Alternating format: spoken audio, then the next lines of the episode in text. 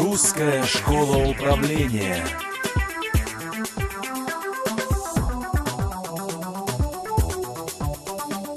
Сейчас мы будем отвечать на второй вопрос нашей темы. И речь идет о системе кадрового резерва. Вот, на мой взгляд, структурообразующей, формирующей систему кадрового резерва может являться пирамида компетентности. Но она должна быть представлена, все четыре уровня, конечно, вот как такая условная пирамида. Вот немецкие исследователи Зайферт и Нирмайер предлагают такой вариант, как пирамида компетентности. Если мы рассматриваем каждый из этих уровней, то это тоже будет основой для формирования кадрового резерва. Первый уровень – это уровень мотивов и установок. Итак, первый уровень – это уровень мотивов и установок. Уровень мотивов и установок. Развивать взрослого человека, а мы с вами действительно говорим о активных методах обучения взрослых, ведь это же не дети, которым говорят, что надо учиться. Так вот, развитие взрослого человека, его обучение, конечно, предполагает вот этот важнейший базовый уровень мотивов и установок. Если нет вот этого базиса, основания мотивов и установок, то, конечно, предлагать дальнейшее развитие будет очень сложно. Итак, на уровне мотивов и установок на странице 9 выписаны компетенции. Вот мы их подробно рассмотрим и можем обсудить. Первая компетенция, если мы говорим о мотивах и установках, умение самостоятельно ставить перед собой цели. Умение самостоятельно ставить перед собой цели. Развивать человека, который ставит перед собой самостоятельно цель, намного легче и интереснее, естественно.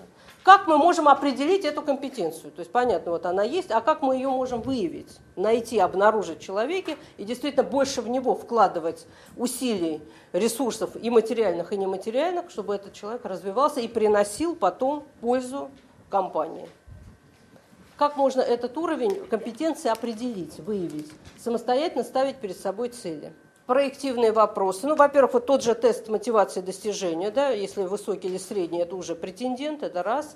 Потом еще какие проективные вопросы. Да, то есть если он проявляет инициативу в работе, мы видим эту инициативу, видим результаты его, как он планирует свою деятельность и, самое главное, как он формулирует эти задачи. То есть во многом эти задачи определяются тем, что зависит только от него, или во многом он оправдывается или говорит о том, что это невозможно, потому что недостаточно средств и так далее. А следующая компетенция – это на странице 9. Мы пока продолжаем говорить о базовом уровне. О базовом уровне. Это компетенция, направленность на позитивные изменения и рост. Вот интересные две последующие компетенции, необходимые, когда мы говорим об уровне установок. Способность проявлять инициативу и интерес к инновациям. Способность проявлять инициативу и интерес к инновациям. Потому что именно интерес к инновациям является основой для развития. Если действительно, как говорила Светлана, человек костный, консервативный, то нет базы для развития. Вот если это отсутствует, то говорить о дальнейшем бесполезно. Надо создавать фундамент. Способность к инновациям, как мы ее можем определить? Способность к самообучению. Она не ждет, что кто-то ее будет обучать. Она прекрасно понимает, что она это может делать самостоятельно. Это цель и результат коучинга. Как кто-то платит огромные деньги, чтобы с помощью коучинга прийти к этому, а кто-то уже к этому пришел изначально. Это замечательно. Значит, вот такой способ. Те же варианты проективных вопросов, когда мы можем предложить человеку какую-то нестандартную ситуацию, потому что склонность к инновации – это как раз-таки нестандартная ситуация. Забавную нестандартную ситуацию в своей книге предлагает Светлана Иванова. Я думаю, что у многих из вас есть ее книга, замечательная книга, которая называется «Кандидат, новичок, сотрудник». И есть такая забавная ситуация, она представлена в литературе. Вы приехали в чужой город, вы никого не знаете, вы оказались в аэропорту и обнаружили, что у вас нет ни документов, ни денег, к сожалению. И ваши действия. Вот здесь полностью человек проявит свое умение ориентироваться действительно в нестандартной ситуации. Для нас, опять же, не важно, насколько будет это продуктивно разрешено, да, а просто какие способы он будет искать для решения вот такой ситуации. Будет ли он искать помощи вовне, будет ли он опираться на самого себя, то есть что для него будет ориентиром. И это, конечно, тоже показывает вот особенности личности, то, как он проявляет инициативу. Но вот эти варианты как раз-таки и раскрывают стратегии поведения личности. Ясно, что это, конечно, в шутливой форме, но тем не менее. Итак, еще одна компетенция, которая включена в этот уровень, это умение точно расставлять приоритеты. Очень важная компетенция, когда мы говорим о постановке целей и задач. Вот умение точно расставлять приоритеты, потому что чаще всего мы не добиваемся успеха именно потому, что мы разбрасываемся. Мы не знаем точно, что мы хотим на самом деле вот на данном отрезке нашего жизненного пути. Естественно, да, приоритеты могут меняться, но все-таки на определенном этапе у каждого бывают те или иные приоритеты. Если мы говорим вот о таком варианте, когда человек соотносит свои желания, устремления, потребности, мотивы, да, это колонка «я хочу», с тем, что «я могу», то, как правило, это говорит о том, что человек опирается на свои реальные достижения и, вероятнее всего, что он достигнет своих целей, что цели его реалистичны. То есть у него есть четкая картинка того, что он хочет. А для нас это очень важно, когда мы говорим, вот есть такое понятие в NLP, визуализация цели, визуализация. То есть насколько четко визуально я могу себе это представить. Вот я, Анастасия, в своем кабинете, да, и так далее. Это замечательно. То есть это говорит все-таки действительно о высокой мотивации. Поэтому очень часто бывают вот такие совпадения. И если они есть, это хорошо. Если расхождение между «хочу» и «могу», то, естественно, это говорит, ну, во-первых, о внутренних противоречиях с одной стороны, а с другой стороны, как вы думаете, что показатель чего это еще может быть? Значит, если мы говорим о незрелости, да, соответствии, осознание того, что соответствует мне и что мне не соответствует, вижу ли я в этом смысл или не вижу, конечно, это инфантильность. И еще что мы можем увидеть в такой нехитрой методике.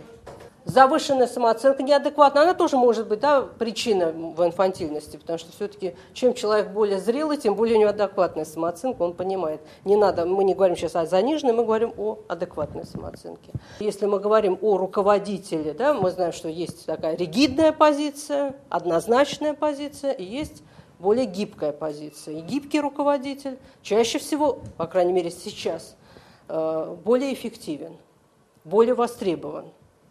Когда я говорю гибкий, это не значит, что не твердый. Да? Есть понятие твердость, да, и открытость в общении. Мы это с вами будем обсуждать, когда будем говорить о социальной компетентности.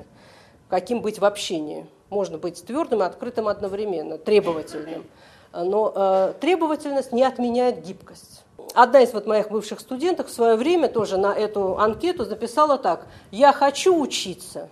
Я могу учиться, и я знаю, что я должна учиться. Вот когда есть такая внутренняя гармония и такое отношение к процессу познания и открытия для себя чего-то нового, не только должна, да, но и хочу, что мне это интересно. Вот это является залогом успеха и залогом и созданием базы для того, чтобы дальше развивать социальную компетентность и двигаться к профессиональной компетентности. Собственно говоря, что и является целью развития и обучения персонала. И когда мы говорим о кадровом резерве, формирование кадрового резерва, очень часто бывает, да, замена, допустим, руководителя в отпуске, в течение месяца я занимал его должность, ИО. Тоже, да, это изменение, это всего лишь месяц. Но это тоже показатель. Если вы имеете дело действительно с рабочим, которому трудно вообще понять, что имеется в виду под личными качествами, вы можете предложить список. Так легче всегда человеку выбрать из того списка, что у меня. И, кстати, это будет развивать и его самопознание. Это тоже развитие. Ну, точно так же, как со школьниками. Да, мы работаем, легче, когда мы предлагаем варианты, он из них выбирает, да, когда анкеты даются детям, это тестовые задания. А если нет необходимости, конечно, интереснее, если мы говорим о руководящих позициях, да, то, конечно, интереснее, чтобы человек сам выделил свои личностные качества, не опираясь на тот список заготовленный, потому что он может быть выделить то, что даже у вас нет заготовки. И это именно для нас будет интересно. то здесь, опять же, ваш творческий подход, ваше стремление к инновациям – это всего лишь основа. Мы уже рассматривали с вами вот позицию «что я хочу, я могу». Какие требования ко мне предъявляет организация? Это ответ на вопрос «что я должен?». Да, завуалировано. То, что вот мы заполняли, это то же самое, что я должен делать. Насколько адекватно человек понимает вот эти требования. Потому что очень часто сотруднику кажется, что требования несправедливы или еще. Да, как он их воспринимает, это уже его задача, его особенность. Что нужно предпринять для дальнейшего углубления связи собственных и общих интересов? Это определяет какую? Очень важную характеристику, которая обозначается лояльность компании. Согласны? А ведь это основа всего. Это основа мотивации.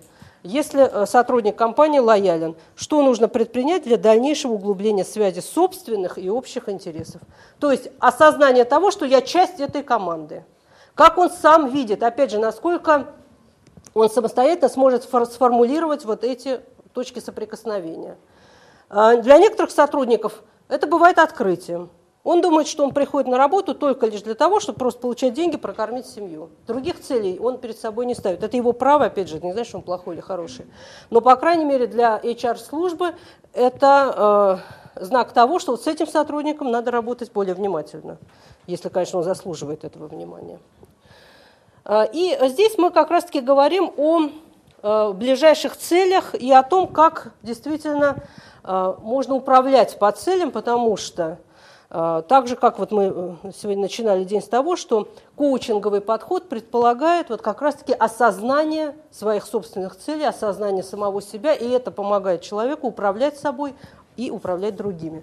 Поэтому вот сейчас мы вернемся немножечко вот к той схеме, которую некоторые из вас уже записали, а кто не записал, предлагаю записать. Вот основа коучингового подхода «я, другие», можете куда-то включить, тоже в свой актив.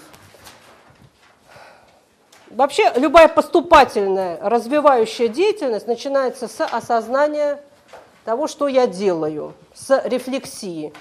Это совершенно не значит, что человек вдруг в 30 лет начинает себя осознавать. Это было бы очень странно, если до 30 лет он этим не занимался. Просто речь идет о том, что на определенном этапе он действительно этому уделяет уже больше внимания и больше осознанности. Что я делаю в данный момент здесь и сейчас? Что я сейчас чувствую? Что я осознаю? Какие цели я преследую? Вот такие вопросы человек должен задавать себе для того, чтобы соответствовать тому месту, где он находится, той должности, которую он занимает, и ставить перед собой, следовательно, адекватные цели и задачи на будущее. Значит, осознание себя, своих мыслей, чувств, своих мотивов – это необходимый элемент в саморазвитии, самоменеджменте.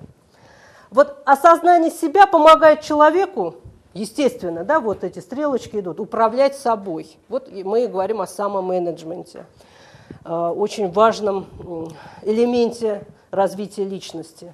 Как я сам управляю собой, потому что действительно трудно допустить, что человек, который не способен управлять собой, вдруг пытается управлять другими. Управление собой. Но работа всегда предполагает взаимодействие с другими. Значит, какие у меня существуют способы осознания других людей? Какие у меня приемы?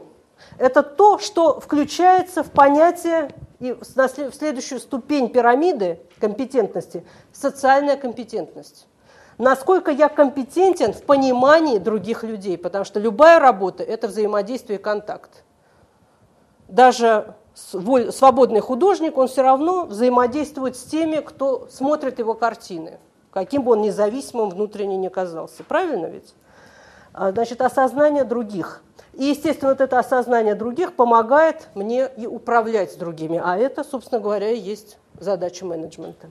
Вот в таком ключе мы и будем двигаться. Если вы обратили внимание, вот все эти упражнения, которые я предлагаю, да, они начинаются с осознания себя, осознание управления собой, управление другими, осознание других.